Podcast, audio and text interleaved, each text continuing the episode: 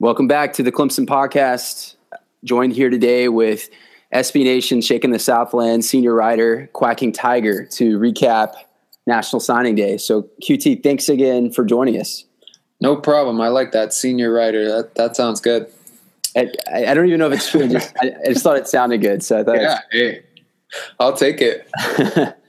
but uh, no, it's it crazy day. I think some some highs and lows. Probably the most dramatic signing day uh, that we've had in quite some time. Um, but I guess maybe just to put it on like a grade scale, and we can start high level, um, and then kind of go from there. What what would you give this grade? Maybe relevant to like last year is like a as kind of a, a comp. Yeah, you know, I mean this this uh, year is totally unique.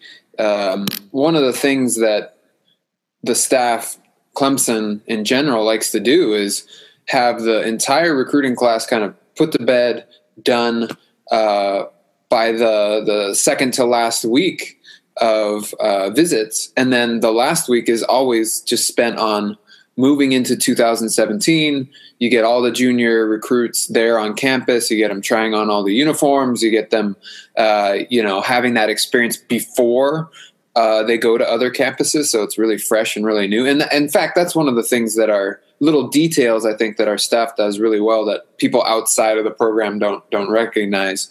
Um, Dabo Swinney is just really good at, at, at those little kind of uh, things that uh, connect the class early and and get us in a good position early. Um, but in regards to to this class versus last class, you know, if if we I didn't feel like we were going to land Rashan Gary, then you know I'd be ecstatic right now because we landed everybody that uh, that we wanted to land, everybody that we targeted. I mean, we we went you know uh, four for four here at the end with those targets, and we we missed on Gary. But I you know I can't say that I'm not a bit lugubrious, right? Isn't that the word? that's yeah, that's the one. Uh, because you know, and I'm, we'll talk about Gary, but um, I'm not the only one who thought that we were going to land Rashan Gary. Uh, definitely some some controversy there at the end, but definitely, uh, you know, and we'll talk about. I, I, think meeting needs, but this this class does uh, meet most of our our needs. It's it's a strong class on the offensive side of the ball. Um, it's more of a complementary class, building uh, depth, building pieces for the future, right? You're not going to have a lot of guys that are like a Mitch Hyatt last year who's got to step in right away. Uh, Jake Fruhmorgen, who you know is taking a third of the snaps at, at right tackle. I don't think you're going to have that kind of impact on uh, on offense, but certainly on defense, this is a um, a, a, reloading type of of class, and so um, yeah, I mean, I, I I give it an A because uh, because we the, the the staff got the guys that they wanted to get. I mean, they they identified the people early on that they wanted to land, and and we went out and got them. So, um, you know, we'll talk about based on need. Maybe an A is a high grade. How about an A minus? That sounds about I think um, where we would put this class. The the Florida State class, which which I hope we'll we'll talk about. That that class definitely gets an A, um, and that's something to worry about moving forward but yeah, I mean, this is a this is a top ten class. It was a smaller class. We knew that going in, um, and uh, and it's definitely you know a very very strong class. You can't can't complain about anything. Yeah, it sounds like if we would have landed Gary, that'd have been at least like an A, if not an A plus, walk off yeah. grand slam um, to kind of seal things. I mean, uh, I would go I would go so far as to say if we landed Rashan Gary, that we punched our ticket to the playoff. Um, you know, I mean, that's how big of an impact and how good of a player Rashan Gary really is. So um, I guess that that's kind of um, where I'm, why I'm a, a bit, you know, uh, lugubrious or or whatever right now, because you're right there at the finish line and you almost got the number one player, uh, and it doesn't happen for you. So it's tough, tough not to not be a, at least a little bit disappointed. Yeah, we, like like championships recruiting you, if you miss there's no prize for second place. Absolutely. Um, there's no trophy. Well, well, like what was your leading up i mean you don't have to like give all your your intel your sources but what, what were your thoughts? What was your confidence going in that we would land gary? And kind of i don't know what kind of transpired over the last 48 hours 72 hours uh, leading up?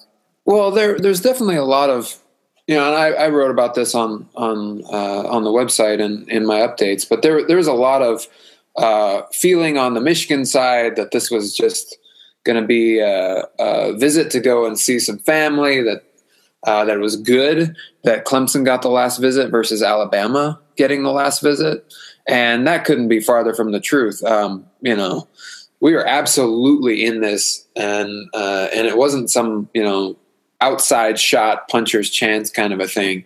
Uh, we were legitimately in this, and, and that's one of the tough things I think is being so close, being in the position, and and having. Uh, you know, I, I will absolutely say that there were people on campus who felt like at the end that Gary was going to sign with Clemson and were extremely disappointed that this did not happen. Uh, and, and, you know, I mean, and it's pretty obvious. You, you Dabo doesn't do things like you know talk about potentially landing another player in the class in his you know recruiting uh, extravaganza in the morning there. Um, if he if he didn't feel like it, and you just look at Brent Venables' face, that guy was. I mean, he was so giddy. He was he was ready for it to happen. Um, so you know, ab- absolutely, we were in this, uh, and and I would go so far as to say that there is nothing that Clemson could have done better that they didn't do. Um, you know, we we schooled Michigan. Uh, they they they didn't see what was coming. I mean, we did a, a brilliant job of positioning ourselves. Um, we couldn't have done anything else within within the rules of recruiting in the NCAA. And it, I mean, I know we got a lot to talk about, but I mean, just one, maybe one last question on Gary. What did it come down to? Is it his familiar, familiarity with the Michigan program? I think taking like six or seven visits there to versus like two for Clemson, or what, what was it ultimately? Well, you, you know, they they weighed a lot. I mean, there is a lot of pressure on that decision. Um, so it, you know, there isn't just one thing. I think that um, put it over the top for for Michigan. Um, because uh, going into the visit, there was a lot of uh, how do I put this misinformation, or there there were uh, questions that Clemson needed to answer, and and Clemson answered all of them, right? And so you know uh, the things that put the put Michigan over the top are was Gary's familiarity with with friends and things. Um, you know, those, those that was definitely a factor. Uh, there's definitely people within Gary's inner circle that were pushing very strongly to to Michigan. Um, you know, and you, you can't discount the fact uh, that Gary's former coach is um, on the staff there at Michigan and uh, and was um, hired to be able to uh, deliver on the type of prospect that that Gary is. Um, you know, I mean, that's a powerhouse program that that he built, and he came from the, the coach there, and um, you know, that's that's what his job is, right? As recruiting coordinator, is to be able to uh, recruit well to those places. So, um, yeah, I, I think that those were the the main things that that pushed Gary there, and I know that's really still very broad. Um, and I think more information and things will come out that that Clemson would want to come out uh, uh, in the days that that follow. So I'm gonna I'm still a bit peeved myself, so I got to make sure I don't say say anything or say too much uh, there. So sorry, sorry that I can't give you more. No, no, that's that's fair, and I think maybe we can look to like a brighter the brighter side because this was a great class and uh, I'd maybe start with Dexter Lawrence because even though we didn't get the number one player in the class in many years or other years, you could say Dexter Lawrence would have been the number one player in a lot of classes. So um, maybe start talking about him. I know he was like on your on your wish list and absolutely game changer, right? Oh, absolutely. This this guy's a war daddy. I feel sorry for ACC offensive coordinators um, I actually went on the SB Nation like live national show or whatever, and um, you know, I thought that they were going to ask me about storylines, and I mean, I totally blew it on that show. So I'm glad I get to talk about Dexter Lawrence here because you know they told asked me about storylines, and I kind of blabbered on too long, and then they asked me about uh, you know Tavien Feaster, and I said that, and then they cut quickly away, and I was like, oh no. I need to talk about Dexter Lawrence. So here we go. Yeah, Dexter Lawrence, six foot four and a half, right? 335 pounds, a true nose tackle. Um, and I made the argument um, that in terms of like value, there are so few true nose tackles that come along that Dexter Lawrence may not be the best player. Rashan Gary is the best player in the nation, but in terms of like scheme and and value, there is an argument that could be made that Dexter Lawrence is more valuable to your defensive scheme because he he plugs the middle, he pushes kids, and and he doesn't. He's not just a run stopper. Like some people nationally have this view that he, you know, he's a big guy, he's just a run stopper. He absolutely can push the pocket, rush the passer. Um, and he has an elite rip move, right? His use of hands are just amazing. So it looks like offensive linemen are just kind of, you know, Dabo said it said it uh, today that they just, you know, they kind of fall back, right? Because uh, he's got the technique and the power to go with it. Um, and on top of that, Dexter Lawrence is like one of the best, most humble kids that you're ever gonna like meet in in high profile recruiting. I mean, it's just ridiculous how how awesome and kind of like personable, quiet, gentle giant. Um, you know, I, I, mean, I couldn't be happier that that we landed Dexter Lawrence uh, in this class. Um, he, he's absolutely a game changer, war daddy. You line him up next to Christian Wilkins, and and you wreak havoc. And I know in in uh, his recruitment that they talked about moving him around because he's he played defensive end himself on his high school team at, at times. So I think there'll be. Uh, I, I, think we may get creative with with some packages. And I know we said that for Christian Wilkins last year, and it didn't really come to fruition. Um, but that's because you know Dodd emerged and and Lawson you know was one of the best players. In the, I mean, they're both some of the best players in the nation. So we'll see if there's a need for us to get more creative uh, and in certain packages put put uh, Dexter Lawrence on the outside. That would be ridiculous, right? Yeah, yeah. I mean, a guy that's 340 that can move like that and. I was I watched his uh, the Army All American game. You know, they, they always pass in that game. They don't really run the ball a whole lot, but I just like for like a whole quarter because I'm a nerd. I just watched his film, just watching him blow the uh, the, the, high school offensive lineman off the ball, and I, I bet some, there will be similar results on the college level. But do, do you, think, do you see him as like instant impact right away, two deep, maybe even I don't know, possibly starting? Well, probably not starting, but at least two deep.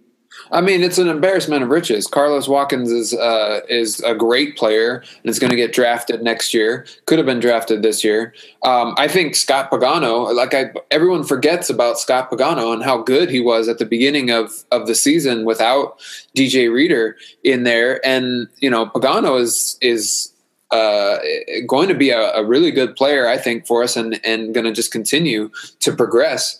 Um, it's a good problem to have because Christian Wilkins isn't going to have any snaps taken away from him. And then you have Dexter Lawrence who's there. But, you know, I mean, this is something that Coach Brooks loves to do, right? He rolls, he will roll four guys, five guys, you know. Huggins is there in the, the periphery and he's uh, got to fight for more snaps, but he's still got potential and, and has a high ceiling if he can put together the technique to go with his physicality. Um, so yeah, I see I see Lawrence actually probably um, having more of an impact than Christian Wilkins, or or the same impact Christian Wilkins would have had if he didn't have that small uh, hand injury. If you remember in the in the preseason or in the the lead up to the fall camp, um, Wilkins actually had a, a, minor hand injury, so he he wasn't able to lift and get as strong um, as he wanted to. So I think Dexter could have even more impact, and we're going to need him right right off the bat. I mean, we're going to go to Auburn, and um, and if you've watched the film of the uh, the JUCO quarterback commit that they have coming in, they're going to have a quarterback next year who can run, who's a legit dual threat. Uh, and so, you know, early on, we're, we're our defense uh, and defensive line, specifically the defensive ends, are going to be challenged. So, yeah, I think Dexter Lawrence fits in immediately into the two deep. No, that's that's great, and seven months away. It's on, it's only seven months. I don't know how we're I don't know how we're going to get there, but we will. Um, it, maybe a, a, just an easy segue going to defensive ends. Um, Xavier, don't call him Xavier Kelly, who uh, I, I watch his film and he just like he blows blows me away with his athleticism. Maybe yeah. wrong, um, but we're going to need, and I, I, could, and we could talk about the depth chart a little bit, maybe um, focusing more on, on Xavier Kelly. But what, where do you see him next year? Um, does he hit the two deep? And uh, I don't know how, how does that work? Oh, he he absolutely hits the the two deep because that we just don't have the numbers at at the position, um, and we're gonna need him to have a quick progression, right? I mean, he's not going to have the. It, would be great if we could redshirt him and then and have him progress um, slowly uh, and and have that kind of luxury of that curve. Um, but he's going to get thrown into the fire right away, um, and he has the athleticism. Kelly is, you know, I mean, he's doing windmill jams and fast breaks, and he's he's an amazing athlete. But but he you know he plays against kind of weaker competition, and his technique will need to evolve, um, and he'll need to to learn to bend a little bit more coming off the edge, and um, and adjust to the speed and and the competition uh, that he'll face. But there's nobody better in the business than than Hobby, and he's proven time and time again that he's been able to get young players ready to play. So uh, he I, he will be in the two deep. Um, I, I, absolutely think so. It's just up to him whether you know how how uh, how quickly he can progress. I you know I personally see his progression more like Richard Yeargin in terms of his impact um, versus like an Austin Bryant last year. Um, but but we're you know he was the lone defensive end take. Um, and if there's anything that I said uh, at the beginning of the year in terms of needs and where where this class may not um, you know meet all of our needs it's going it's at defensive end.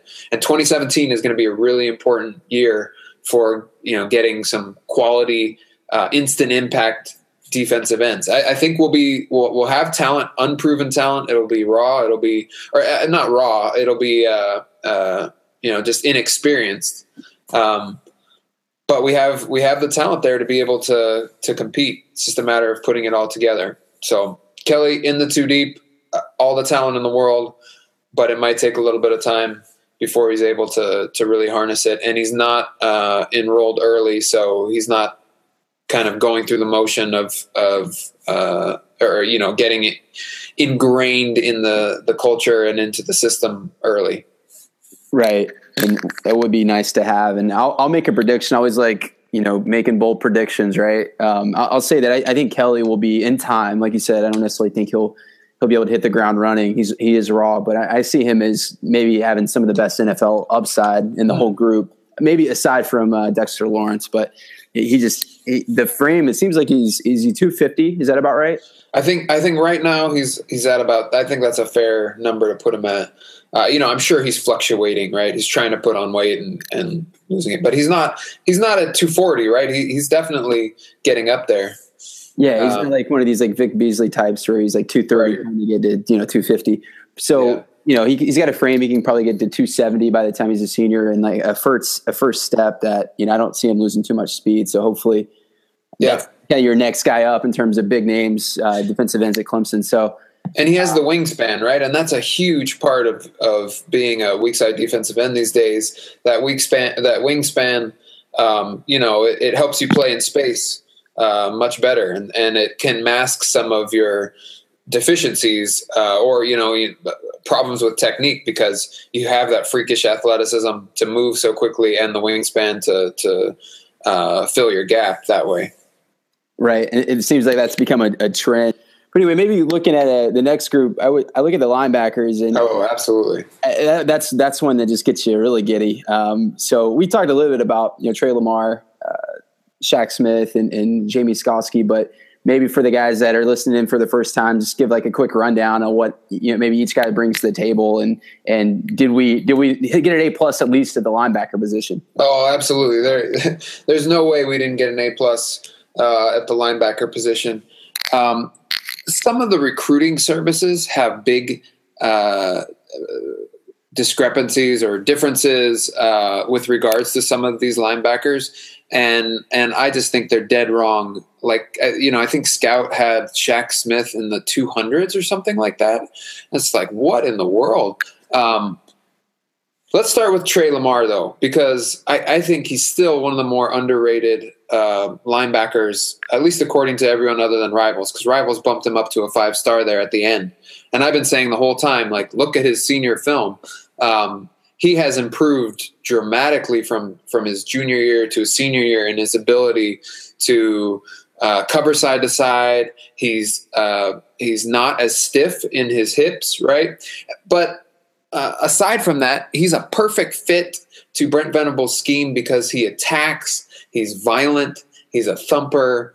Um, you know, he's going to fill his gap, and he's also just really an intelligent. And he's majoring in civil engineering, very intelligent.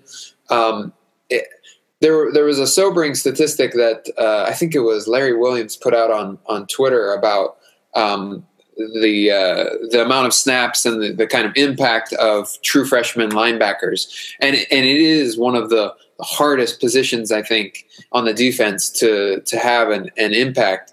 Um, but Clemson will need Lamar and Smith uh, to come along quickly because we again we just do have we have no depth at linebacker. You got Ben Boulware and Goodson's gone, and and then you know you're relying on Kendall Joseph to to get healthy to come around, and and then some you know guys who have grit and uh, and um, you know are scrappy, but may not have that high level of of kind of talent that, that we're looking for at linebacker. So Trey Lamar, very excited about him. I think he he absolutely is in the two deep as the season progresses. I mean, he could he could start. It just depends on their mental progression, right? And uh, and um, and then Shaq Smith is uh, a little bit different um, in terms of of body type. He has longer arms, right? He's kind of got this freakish frame, zero body fat on him at all. A little bit. Uh, they're both like six three, six four. So, um, but uh, Shaq is a little bit faster, I think, than than Trey Smith, um, and he'll be better, I think, in coverage. He reminds me of uh, of Stephone Anthony. I, I, hate to make that kind of comparison to a first round draft pick, but um, you know, he also is is really good if he's moving downhill and and uh, and attacking because he started at defensive end and then went to IMG Academy in in Florida and transitioned to linebacker. So I think that really helped him because he wasn't, you know, he was still kind of a, a hybrid jack defensive end ish linebacker, but he learned how to play linebacker at IMG at a really good place. So his learning curve isn't going to be as steep as it as it would have been if he was just kind of, you know, transitioning into being a full time linebacker. Um, so there's you know, I, I, think Lamar will probably have a quicker impact just because I think he he'll adjust to the mental uh, part of the game, and and he's I think at least personally I think he's more of a, uh, fit at uh, at middle linebacker, so I, I, think he'll get more snaps. Um, but Shaq is gonna absolutely going to be called on. They'll both end up in the two deep, and I think whoever is kind of mentally further along, that's where they'll get get plugged in. And Chad Smith is the other guy here uh, who who we forget about, who last year redshirted because he he had that same problem. Right, he's got a ton of ton of talent. Uh, you know, he needed to gain a little bit of weight, but the mental part of of becoming a, a starting, you know, true freshman linebacker is really difficult. So uh, we have to temper our expectations a little bit for these five star guys or high four star, five star guys coming in and having that immediate impact. Um, but we're you know we're we're going to need it to be a championship team later on in the season. Certainly by the time we get to to Florida State. Right. In worst case, maybe they, they help us on special teams because we certainly need. Oh, absolutely. Certainly need an upgrade there. Uh, oh, and I, I, didn't talk about Skalski, and he's he's like a you know classic Brent Venables uh, linebacker, right? He's uh, he's not undersized. He's a little bit smaller, um, but he's you know tough as nails. He plays soccer, um, and actually, I got a a question on Twitter. I actually solicited some some questions on Twitter, but I, I had one that asked me if he's going to have a legitimate chance at um, winning the kickoff job Um, and I, th- I they, they will give him every opportunity to win that kickoff job. Anybody who can kick it into the end zone will get will get a chance to do that. And and you know, Dabo was talking about it today. He would love to have uh, a line, you know, a starting linebacker to be a be an attacking part of your special teams, uh, t- you know, uh, team. That I mean, that'd be amazing. That'd be a, a gift. So they will give him every opportunity. I don't know how his leg is really strong from what I, have heard. I, I, you know I have no idea whether he can kick uh, it through the end zone, but um, you know I wouldn't be surprised. Dabo would. Uh, that's just the kind of thing that Dabo would do, right? I mean, it's kind of quirky and, and awesome. That's so, that's a that's a great question, and I had no idea he played soccer. So, it, so yes, would, yes. would you burn a red shirt for him just to get him on that kickoff team? Um, ooh. I would say yeah. Yeah, you know, I mean, oh man, would I burn a red shirt? Yes, because well, oh, I, I, guess I'll let, let me qualify that. If he is far enough along that he is going to get, let's say, seventy snaps, on on uh, defense. Like if he's mentally and physically able to handle 70 snaps, because because usually the number is 100 snaps, right? If if a player isn't going to get 100 snaps, then it's probably best in their progression that they redshirt because they you know they haven't gotten enough time on the field. It would have been better to to save it. And uh, and and as, at STS, that's kind of always what we use as our our benchmark. But if if he's going to get about 70 snaps and he's going to play special teams full time then yeah, I would I would do it. I mean, I I was there in the stadium right when Drake caught the ball, and I was like, "That ah, it's going to happen. He's going to score a touchdown." So anything to prevent that again, I, I'm all for. Yeah, absolutely, and maybe uh, maybe looking uh, away from the linebackers because I mean it ended up being a pretty big class, right? It was supposed to be like 15 to 18. It's like 23 guys, so uh, we have a lot of people to talk about here. Um, the, the yes, not the uh, the defensive backs. So that that came out of nowhere. It looked like we were gonna kind of go like go bust this this class on on defensive backs. But then you know the last what 48 hours, it's flipped it completely flipped it on its head. Absolutely, and and I mean the the two things, the two minor, and I don't I don't know if they're minor, but the two things that I kept going back to saying all throughout this process is we needed to take two defensive ends and we needed to take one cornerback, at least one cornerback and one safety, preferably two safeties, and plan for attrition. That's what I said at the beginning of last year, uh, and I've been saying it all the way through. So I'm ecstatic. I mean, that's why I'm, i have this class as an A or an A minus because we filled those, those numbers. Now I'm, you know, I'm like Dabo, and I'm one of those people that was really vocal when TJ Green, maybe t- probably too vocal when TJ Green decided to enter the the NFL draft. I mean, I'm and I'm really happy that he uh, got the combine invite. So you know, I think he'll he'll get drafted pretty high. But I, you know, at least in my opinion, he had second round talent, first round talent next year. Uh, and Dabo said the same thing today. So um, they did not expect TJ Green to leave. They they definitely expected Curson and Mackensie Alexander to leave. They were telling recruits that they were going to leave before. Uh, yeah, they were they were telling recruits that those two were going to leave. I'll just say that. Um, and uh, and so losing you know three starters is a big big deal that that we won't replace necessarily with these guys for immediate playing time next year but they give us much needed depth competition and and we aren't in a huge hole next year um, next year's class in 2017 we have our pick right now of really great defensive backs. I mean, I you know I think we'll take four or five. Um, I didn't expect us to take uh, to take so many. Uh, we took four, I guess, DBs when you count Turner in that. Um, so I didn't I didn't expect us to take that many. So I'm not sure if the number is four or five that we're going to take next year, but we're going to take a lot of, of defensive backs, and they're all really high quality, got top 100 guys that we're in the mix for.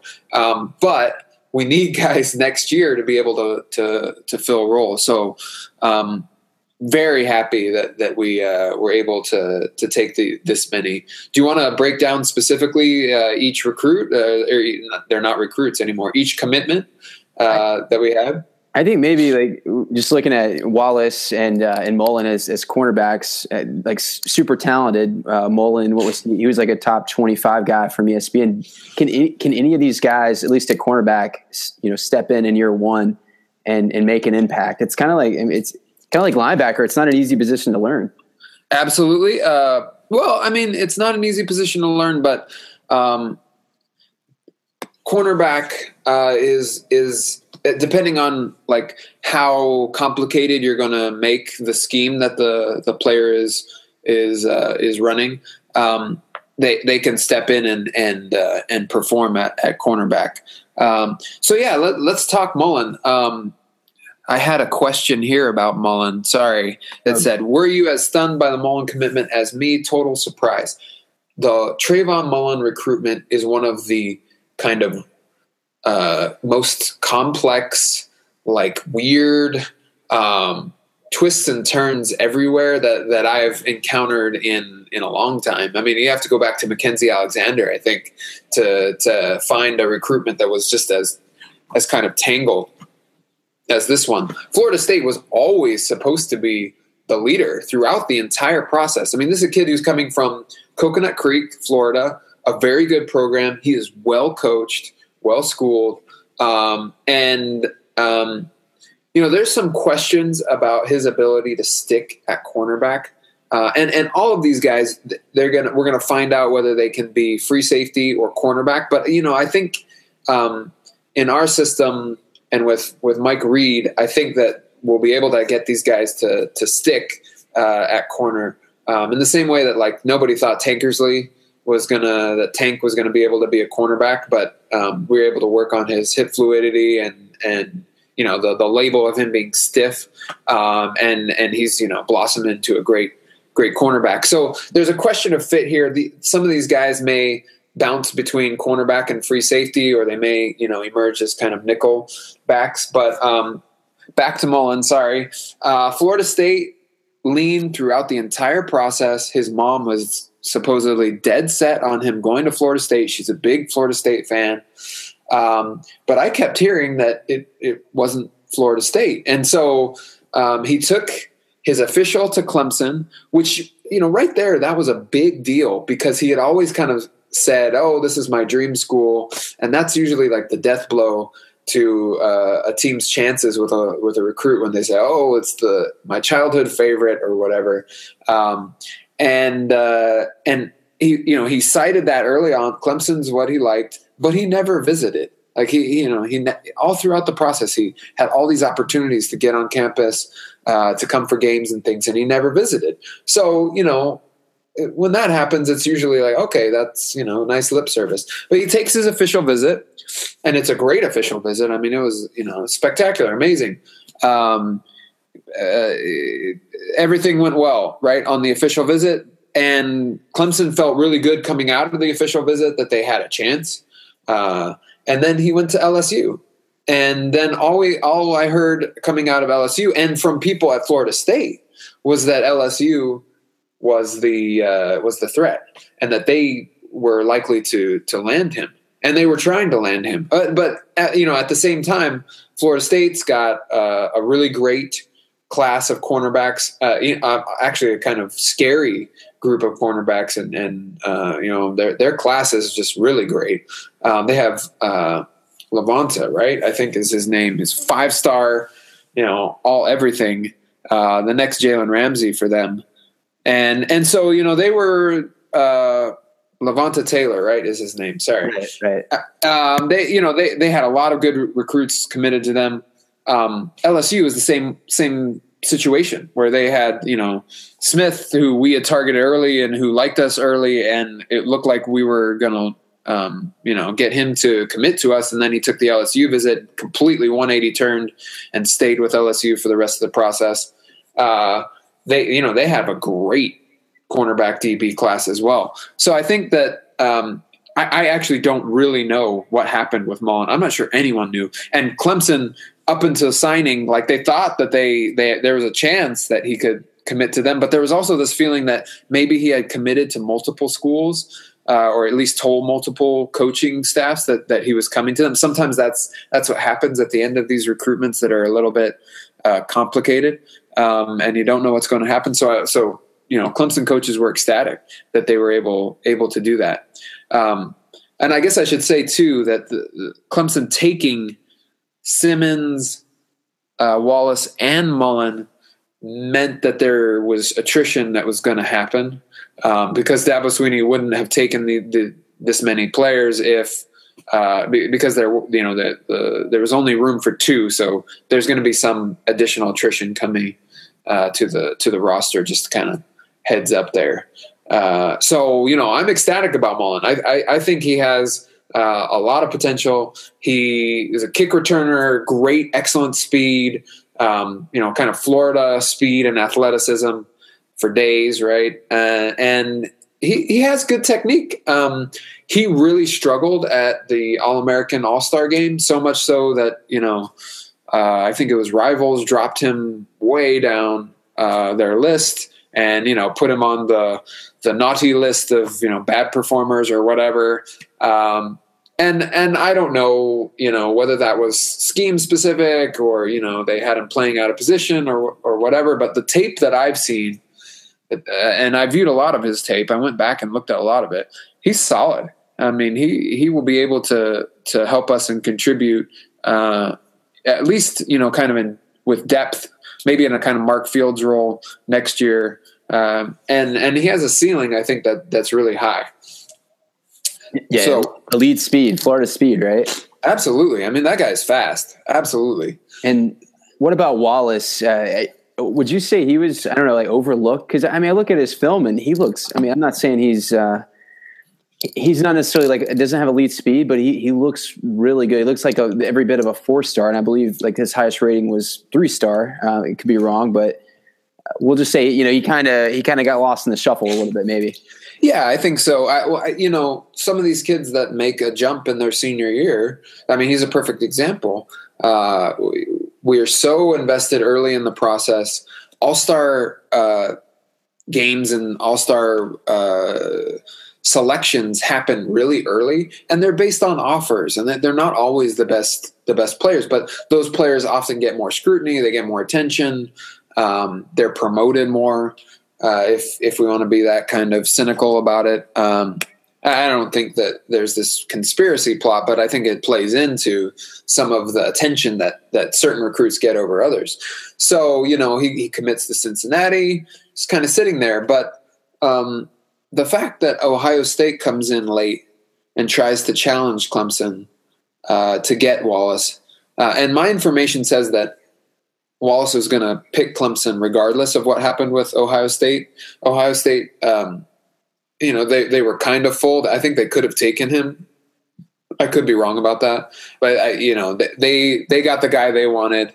There was possibility there that they could still take Wallace, but Wallace was going to come to Clemson coming out of of his visit, despite Ohio State being the childhood favorite, right? That's the, the death blow there.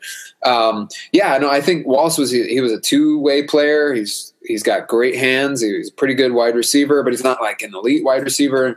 And um, and he'll you know be a, a long. I mean, all of these guys are long, lean, kind of athletic frames, right? Uh, that uh, Clemson's looking for in in their defensive backs now um, in that kind of train change in philosophy on uh, cornerbacks and, and safeties. So there, he's he is Wallace is extremely fast as well. Great straight line speed. He's got good agility. Um, I you know I'm I don't know what the huge flaws are really in his game right now. Um, you know, and I I don't know. You know, I haven't attended any of his games in Virginia, and I don't know uh, anyone there to kind of rely on for for the kind of insider knowledge that I would at other places. But looking at his film, you know, I'm I'm saying the same thing as you. He should be rated higher, and I think the Ohio State. Um, offer validates that and i do know that the staff like this was their guy like they they wanted like coach reed wanted wallace um, big time uh, so this isn't a this is in no way a fallback prospect. Um, this is a guy that that we had evaluated, targeted, and wanted to get. uh, speaking of maybe fallback prospects, is Nolan Turner, and I can't remember, I, I don't remember you writing too much about Nolan Turner. Uh, is he is he a player or is he uh, more in the vein of a five heart Dabo? Oh, uh, it's a great, amazing story, right? That that Dabo was, uh, you know, uh, I'm sure everyone's has read about it uh, with Turner, and I, you know, I've just been holding my tongue because, uh, yeah, uh, in, from what everything that I've seen, you know, Dabo today went on and said he's going to be the, the, like the the best player in the in the uh, the the class, right? And and prove everybody wrong, and and I hope he proves proves me wrong. Um, I you know he does he has speed. He's got some he's got some tools there. Uh, I'm I'm just not ready to jump on that that bandwagon just yet. Uh, I I don't foresee him contributing in the near future, uh, but I I could be totally whiffing on that. Uh, I I do think that he's a great story and um and from everything I've heard about him as a person is a great addition to the locker room.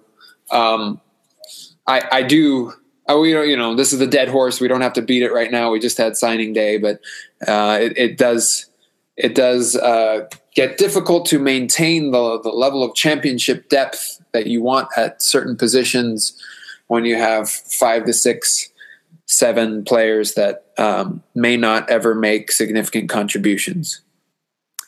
Yeah, we yeah we can leave it at that. That's kind of a. It's tough to be uh, it's tough to be negative right now with with all the positive things that are happening. Right, but uh, right. Uh, just, and you know, it's like a, a, real question though, because if you look at the guy's film, I mean, he looks like a football player, but I guess the question being, is he athletic enough to to make the plays, and can he cover? And uh, and that's I wonder about that. But hey, you know, a good a good addition to the locker room. So.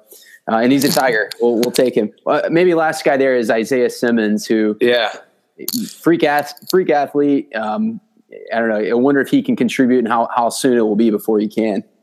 The so the knock on him by regional analysts is the same thing like that. He's too stiff in the hips, which for for a lot of uh, you know recruiting gurus and analysts, that's kind of like that. You know, that's a big black mark, right? Is that if you're if you're too stiff in your hips, then you're not sudden enough and at the safety position and at the linebacker position, you know, you have to be able to read your keys and respond to run pass really quickly, right? So that that ability to be sudden um, and fluid as an athlete to to change direction really quickly um, is is something that they're they, that recruiting analysts we, we really look at, um, and and that's his big knock right now is that he's not he's too stiff in the hips for him to change direction.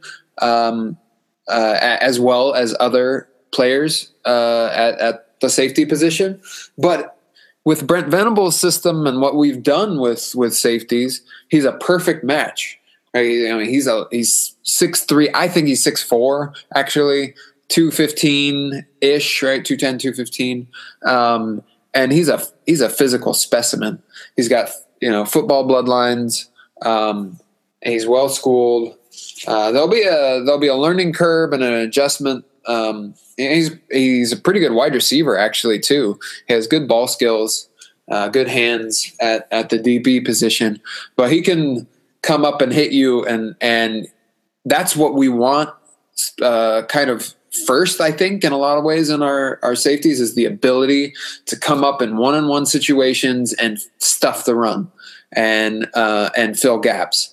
Uh, and he will absolutely be able to do that. And he gives us Simmons. I, I think is the is the guy in terms of safety depth uh, that has a possibility to contribute next year, depending upon you know uh, understanding the mental part of it. Because there's a lot you know there's a lot to to, to learn about being a a D one safety and different coverages and looks and everything. Um, but you know if they simplify things for him in certain packages, have him come in, I, I think he could actually see the field next year. Um, I'm not sure that's a great thing, right? You you, definitely don't want a guy uh, who, as a freshman, who who doesn't have great cover skills coming in to the game, but he can fill a role and and he will be a good uh, safety for us in the future, filling that that kind of large Kam Chancellor, T.J. Green, Jayron Kearse, uh, imposing physical specimen uh, that that Brent Venables values. So I'm I'm really excited that that he jumped on board. Of, of all the the kind of guys that we've been after here at the end, he was one that I was really hoping we would land. Um, and it wasn't clear that we were going to get him at the end.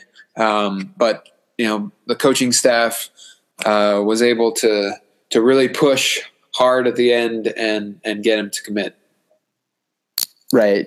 Great great wrap up to the you know defensive back class. And you have to think looking at these guys we got to have someone at the as a punt returner or kickoff returner among when you're talking about uh, Mullen uh, Ray Ray McCloud, maybe even add Wallace there uh, Cornell mm-hmm. Powell someone that can uh, return kicks and give us some kind of uh, substance there. Uh, I'd like I'd like to think you know in their freshman year they can have some kind of impact uh, well, and I think that the uh, at least with these DBs, they will be able to have an impact on special teams as well. Uh, you know, I could see Isaiah Simmons lining up on special teams. Uh, Mullen with his speed, uh, these guys could could contribute on special teams and, and fill kind of depth roles um, in the secondary. Right. Well, while maybe hitting the two deep or adding some um, quality depth uh, throughout yeah. the course of the season. So yeah, that, that that would work really well.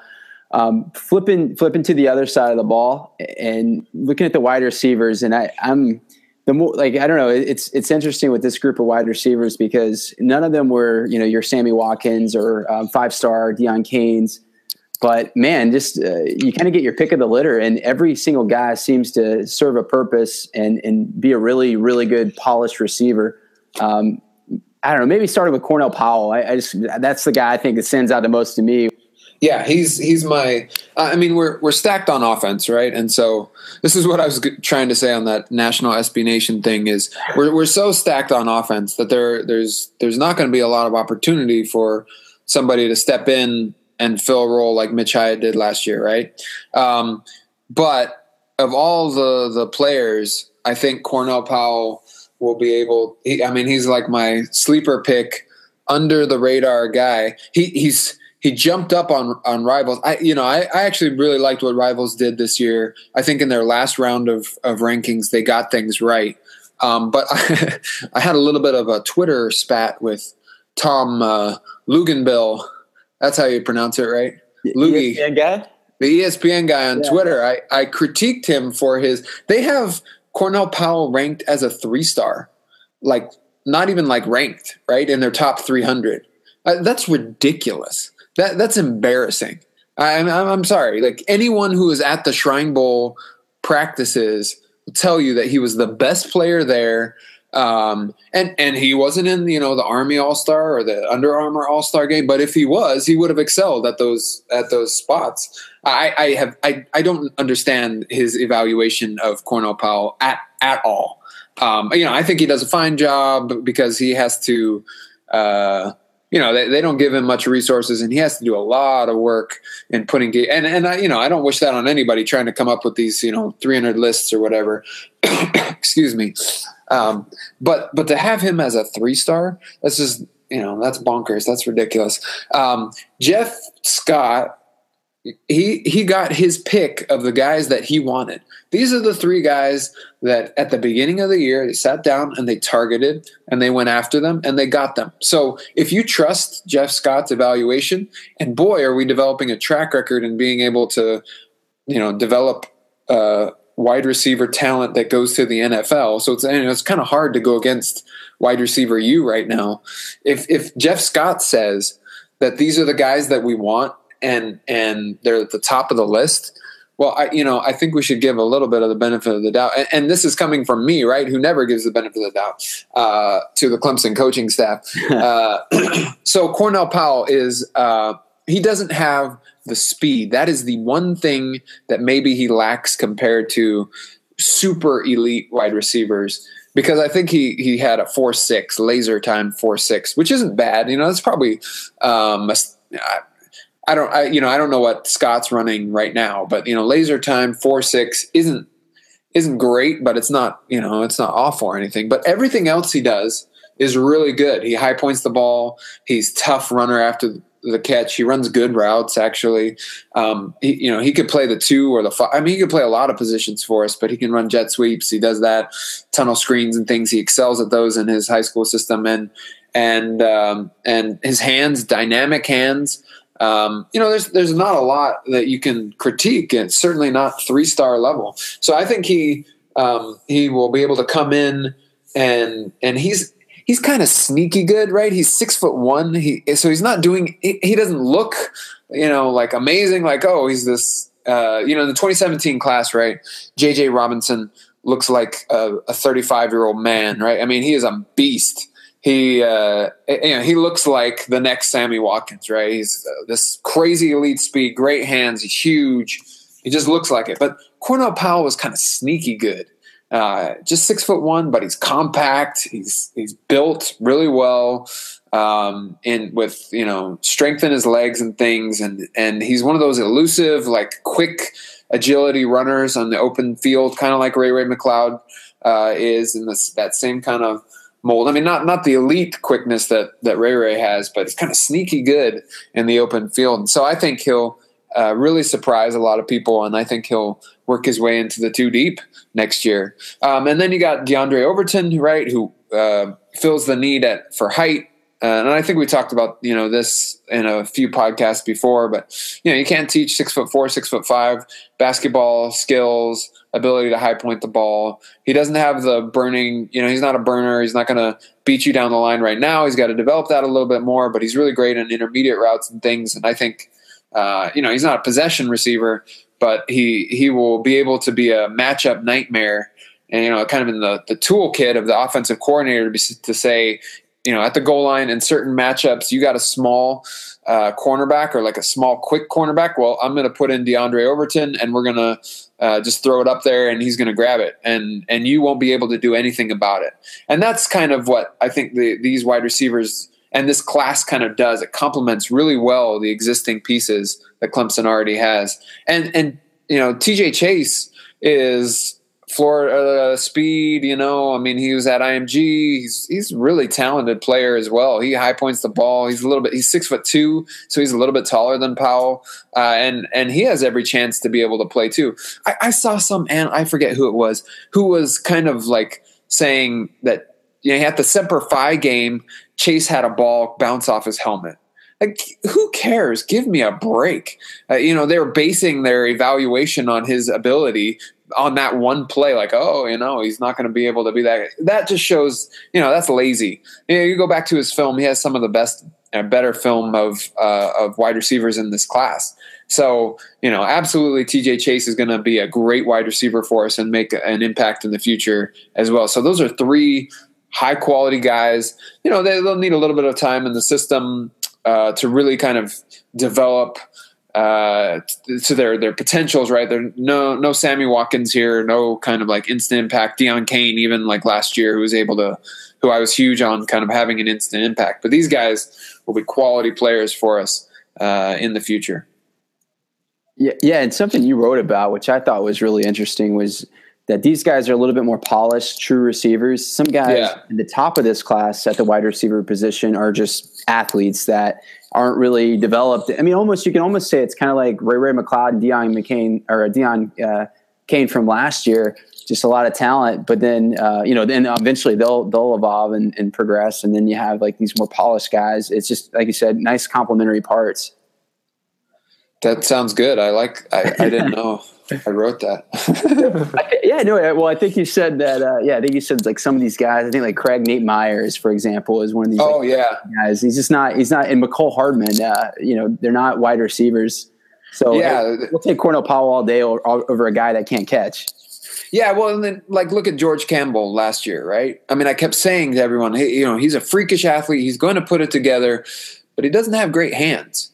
You know, and and you can't really teach hands in the way that you can teach like route running, right? It's it's one of the um, you know, it's kind of an intangible almost, and and you can improve your hands. I'm not saying that, um, but you know that people were kind of projecting him to be this five star all everything guy, and it's like, well, he, he's keeps dropping balls, guys. You know, like uh, this is going to take some time for him to overcome. Uh, Deon Cain, you know, he needed to learn how to be a wide receiver, but he had natural kind of uh, ball skills and and uh, and athleticism as well. Um, that you know a guy like George Campbell didn't necessarily have. But yeah, I think Powell, I think Chase, these are guys that are wide receivers. They're they're a bit more polished in in their technique and and uh, and in that regard, I think they'll be able to have a, a quicker kind of trajectory. Right, and even though we might not need it, but it's it's good to have. Um, if you know, you never know what could happen. So looking at uh, looking at the offensive line, we're kind of just and, and, by the way, sprinkle in your your Twitter questions if it's oh. if, it, if, it's relevant because some of those are really good. I will. I will. Um, but we can look. I mean, look, the first commitment of the, I think the class, maybe the second guy was Sean Pollard. Um, it, it, seems like a pretty darn good class, uh, you know, all said, even though we lost out on a few few guys here and there, and then you know, Big John, the commitment today. So uh, what, what do you think of the offensive line class? And you can even maybe even mention a bit on like 2017. Yeah, it's it's the, the this class is solid, not spectacular, right? Uh, and I'm going to use Florida State as my barometer here. They brought in six guys, and they landed, you know, Landon uh, Dickerson here at the end. Um, so they have, uh, you know, kind of an elite class at offensive line, and we've brought in, you know, really good guys um, that fit our scheme as well. Um, and and so it's a solid class. Last year we kind of had the fireworks right with with our uh, offensive uh, line takes with with Hyatt and Morgan, who are going to be starters next year. Who you know Mitch Hyatt gave up what two sacks I think all year is what he got attributed for. We don't have a guy like that in this class, but these guys are going to be solid and uh, and make contributions. We we really like Pollard early on. We targeted him. We targeted him over other guys. Um, and I think with these takes, you see Coach Caldwell's preference for guys who can be outside and and inside. You know, interior players as well as you know being flexible to move outside if needed. Um, and so that's what you get with the Pollard. Like he might stick at right tackle, for example, but he he can move in and be really really good on the inside as well.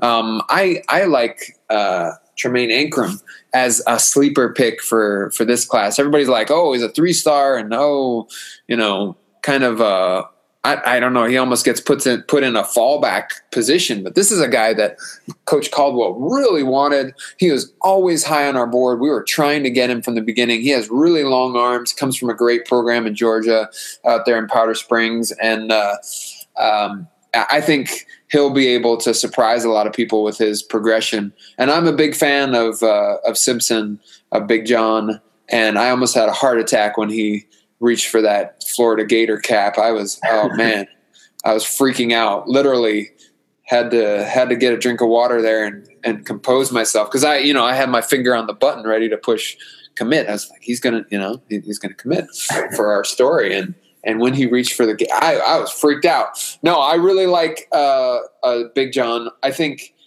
um, he may not have the, the the thing I really love about the 2017 class is these guys are are mean road graders, maulers, right? I mean, they they are really kind of tough nosed players, um, playing to the whistle, like to the very end of the whistle. Uh, smart guys, so that you know, not out of control or anything, but but they are mean. Um, and and I don't know if Big John has that like killer instinct in him, but once he locks and he engages with a player on the interior, he moves them. Um, and and so I think his feet, his ability to um, to to pull, to get out in space, um, you know, all these guys I think will, will have a progression in terms of pad level and and playing with good leverage and things, and and they'll have a rude awakening, especially with our defensive line um, as soon as they, you know, we have two of them on campus too, and that that's really good. Uh, Pollard and, and Anchrum are already on on camp. Oh, is Reeves on? No, he's he's he's coming in later. Uh, and and Chandler, you know, I was uh, uh, maybe too harsh on him in the in my review. He's a project. You know, he's got to gain weight, and we'll see where he's at. He, he played against kind of low level competition but he's got long arms and he's got uh, a nice frame, and he'll he'll have the ability, you know, in two years or so to to contribute. So, uh, you know, I think it's a quality line. I don't see anybody kind of stepping in immediately. I, I hope we don't need anybody uh, immediately stepping in with this class. Um, but they'll give us good depth and uh, and you know I, maybe there's a chance at the end of the season that we we don't redshirt these guys, but you know I'm hoping that we'll redshirt most of them, if not all. Yeah, I was going to ask you about the guy that could step in immediately, but hopefully that will be the case. So you can we can get a red shirt. Um, Pollard probably has the best shot, and he'll he'll depending you know it depends on the, these guys' progressions, right, and their acclimation to putting on a little bit more weight and playing at that speed, and, and they all need to gain a little bit more strength. I don't see anybody that's kind of coming in as a as a chiseled kind of product. Uh, the way that that Hyatt, I mean, you know, Hyatt and Morgan need to gain weight too, but th- those guys had uh, technical proficiency beyond their their their years, right? They they were schooled as uh, you know high caliber linemen in their programs in a way that I don't see any of these guys. Well, except for Anchrum, he has, I think, uh, a little bit further along in, in, in, with regards to his technique. So all those guys will have a little bit more of a progression with with regards to learning the intricacies of the game. Yeah, but yeah, great, great uh, kind of way to pick off the or uh, pick up from the momentum from 2015. Though either way, some guys that maybe you don't have to play them right away, but in two three years, and we can have a consistently above average, if not really good, offensive line. So.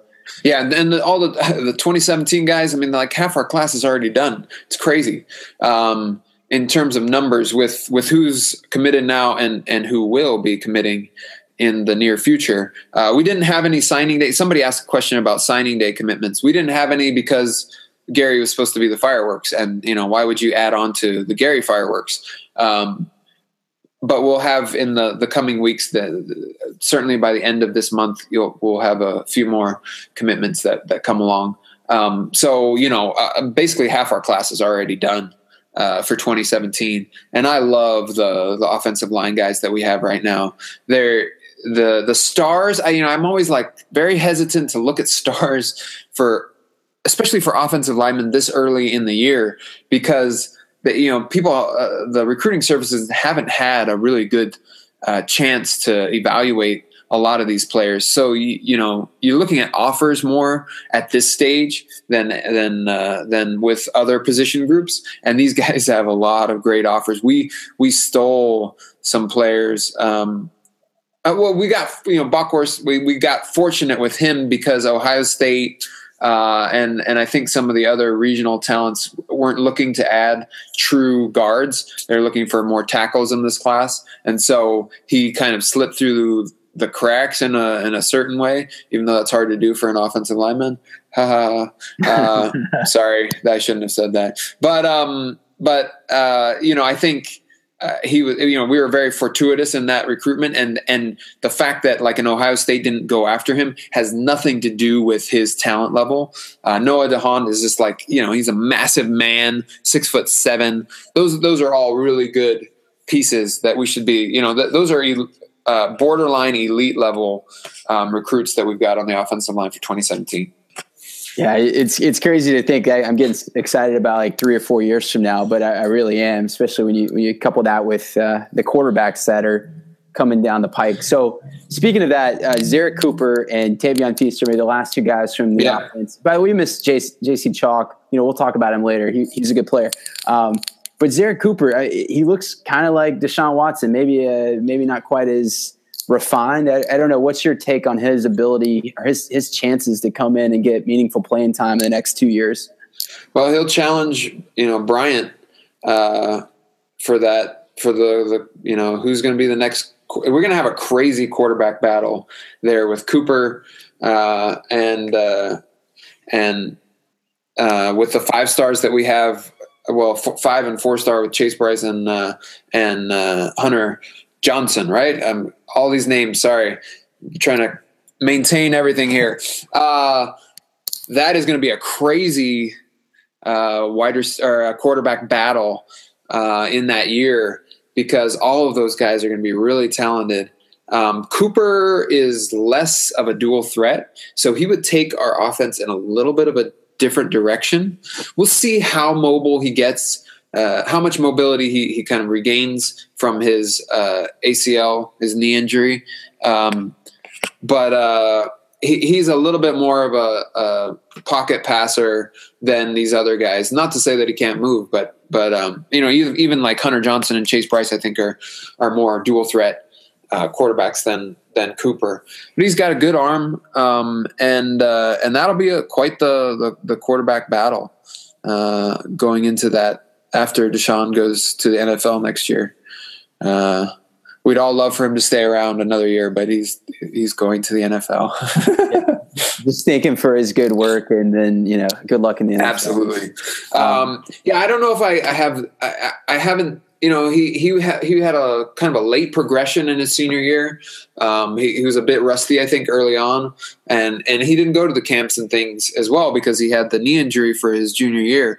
So we'll we'll really see as he as fall camp rolls around. I think just where his talent level is right now. I'm not sure we know kind of where his ceiling really is. He has a, a, a good arm, and I don't have any problems with his arm strength. Um, and it, you know, but he'll need to develop accuracy and all those things. So Feaster, let's talk Feaster because he's a polarizing figure um, in this recruitment, right? Uh, Dabo um, said that he may have to have shoulder surgery. I was hoping it wouldn't be, it, it wasn't that uh, uh, kind of big of an injury. So we'll see if that impacts his ability to contribute this year. But um, you know, he's he runs a laser time four three four. He's a thousand yard rusher, thousand yard receiver uh, in high school. Great hands coming out of the backfield. He can give you a change of pace back that we don't currently have on the roster.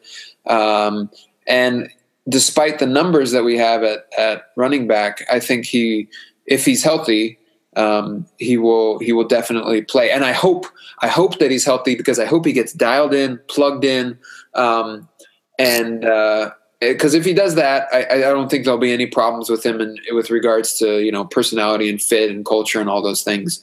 Um, I, I I think that the, the his showing at the All Star games is a bit kind of overblown.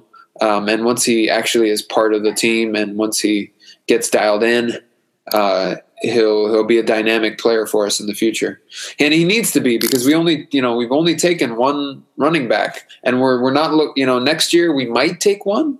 We uh, I'm not sure if that's if that's for for certain, um, and so he'll be a key piece going forward.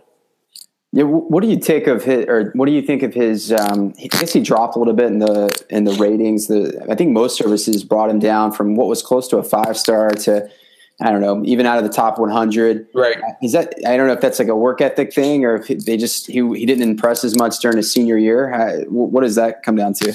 Um, my personal view is that recruiting analysts really do not like it when you give them these and you give players invites to their uh, camps and things, and you don't put in 100% effort, and uh, and they view that as like a red flag. Um, you know, there may be something to uh, work ethic and things here. There, there may be something to that, but I don't think it is any reflection of talent. So, so it's a question of like, what are your uh, rankings reflecting? Um, are they a reflection of like pure talent, or are you projecting recruits into the future? Um, so if it's pure talent, he's a five star player. I mean, there's no way around it.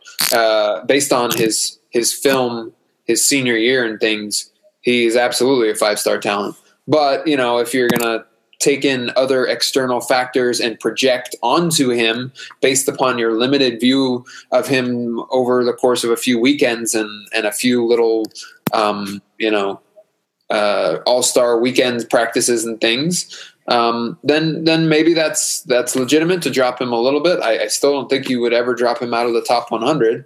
Uh, I think that's just kind of uh, yeah, I, I, don't agree with that. Um, and you know, I mean, so so at the uh, at the Shrine Bowl practice, you know, he's kind of hot and cold, right? One day he he uh, was kind of injured, and the next day he's really great.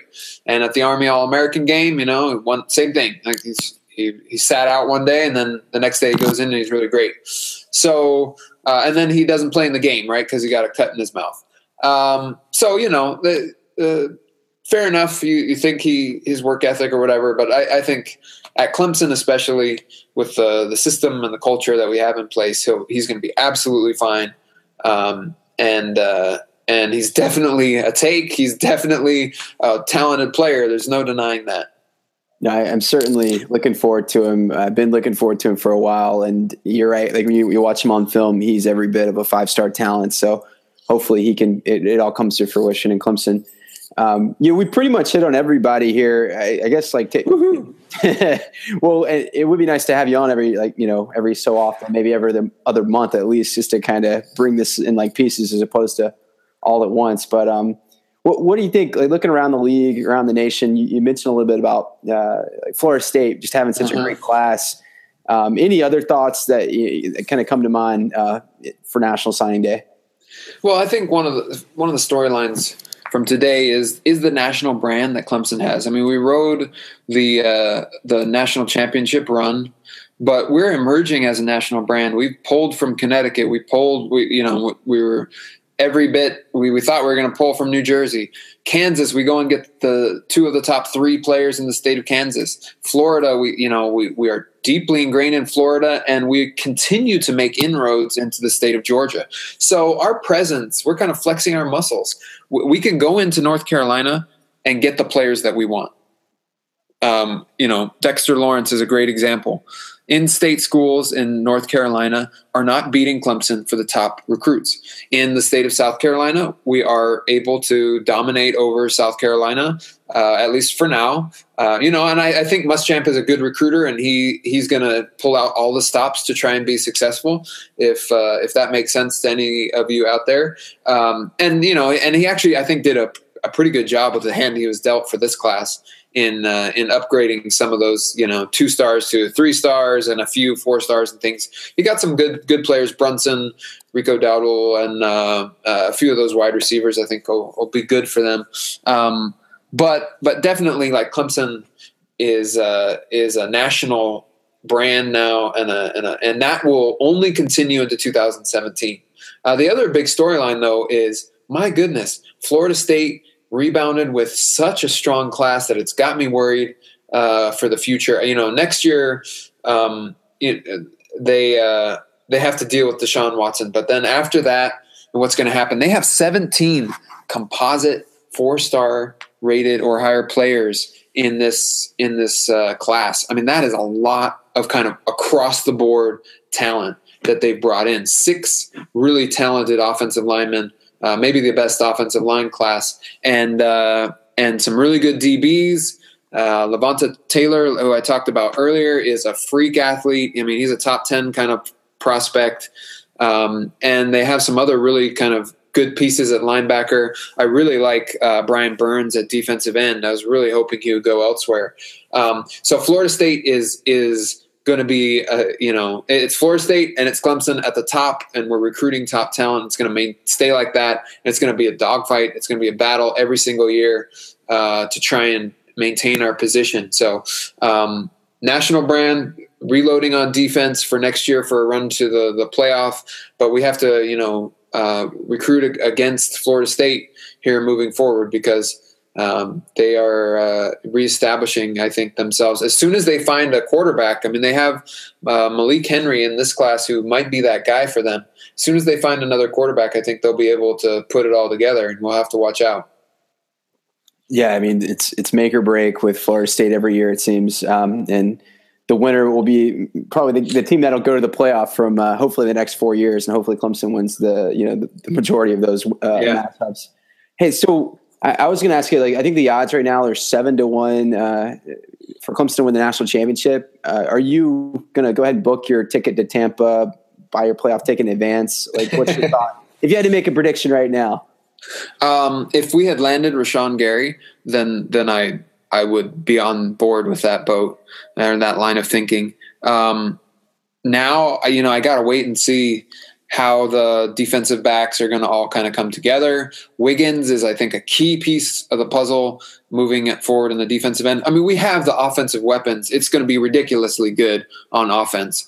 Um, you know, we just have to replace, you know, Mac Lain uh, on offense, I think. uh, at the the left guard position, and we you know we have the, the the guys to be able to do that to really click on offense. Mike Williams is going to be awesome. So offense is good. Defensive end, defensive back is, is the the positions I'm worried about, and linebacker depth and being able to build uh, linebacker depth. So let's see how Wiggins does. Let's see how these defensive ends progress. Um, I think those are the questions kind of moving into uh, into uh, spring, and uh, and those are the the areas right on defense that might hold us back. But my goodness, like last year, you know, we were saying I was saying the same thing. Like uh, defensive end and Dodd emerged, uh, you know, and uh, and linebacker depth, and uh, and we were able to ride Boulware and Goodson as long and as far as we could, and it was awesome.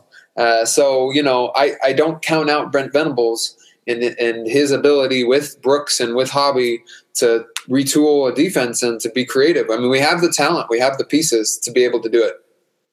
Yeah, the, the interior line, uh, you know, we, we could go yeah, yeah. by position group, but uh, yeah, at least we know there's one thing you can't take away from us or that we can take away from opponents, and that's the interior line and their run game. So, and looking at our schedule, we don't face like really high quality uh, quarterbacks who can ch- you know kind of dismantle us in in the backfield uh, in in the secondary. Sorry. Um, you know, a lot of these teams are run first oriented offenses, and we are able to stop the run better than anybody in the country. And I think that'll continue next year if we can continue to set the edge. I mean, we're gonna we're gonna lose Lawson, we're gonna lose Dodd, and those guys were key at being able to do that. But our interior line is so stout that that that is something that we'll be able to continue to do. And then you know you work from there, right? And so if we can stop the run, especially against the ACC teams that we face and and Auburn, um, you know, we'll be that that goes a long way to being able to win uh, win a lot of games uh, if you can do that. If you can stop the run first. Right, and uh, as you know, the the offense, and I don't think it's hyperbole to say that historically good could be could be uh, it could be in the cards with Deshaun Watson, like you said, returning everyone but Mac Lain. So um, Heisman candidate. I mean, I you know what else can you say, right? I mean, yeah, it, it could be historically good, absolutely.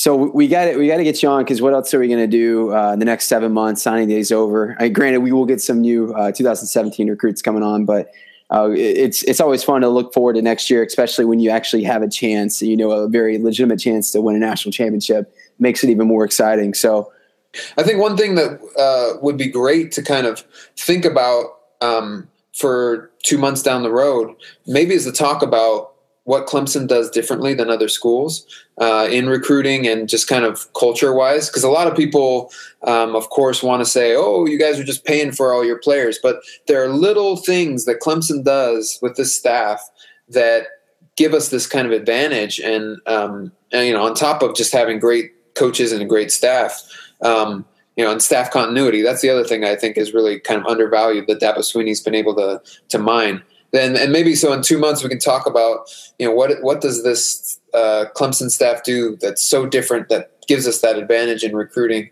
and how is that translating into the 2017 class? No, that's that's a great topic, uh, along with pay for play. That's that's a big Ooh, yes.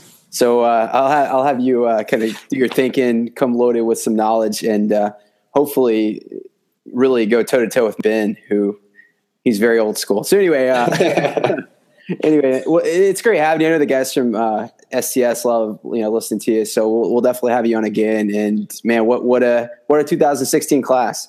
Woohoo! Yeah, no, I I wish we got Gary, but uh, this is a you know a top 10 class. It's awesome. Keep them coming. Yeah, thanks, QT. We'll uh, we'll talk to you soon. Thank you.